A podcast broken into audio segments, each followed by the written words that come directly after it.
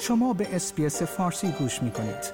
با رفتن به sbs.com.au به اخبار و گزارش های بیشتری دست خواهید یافت.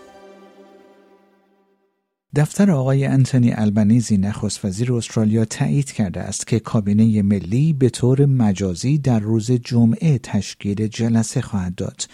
این در حالی است که روز گذشته نتیجه آزمایش کووید 19 آقای البنزی مثبت اعلام شد و این خبر برنامه های رهبران ایالتی و قلمروهای استرالیا برای دیدار در روز چهارشنبه و بحث و گفتگو در مورد راه حلهایی برای مقابله با قیمت بالای انرژی را به تأخیر انداخت.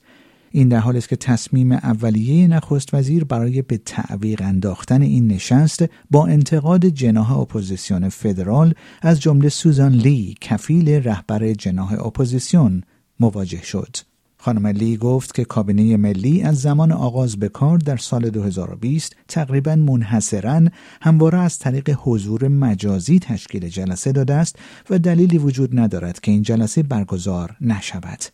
بحران قیمت انرژی محور اصلی دستور کار کابینه ملی استرالیا در جلسه مجازی روز جمعه خواهد بود.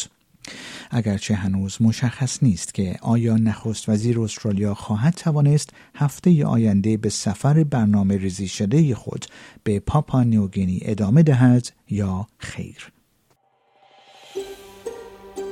آیا می خواهید به مطالب بیشتری مانند این گزارش گوش کنید؟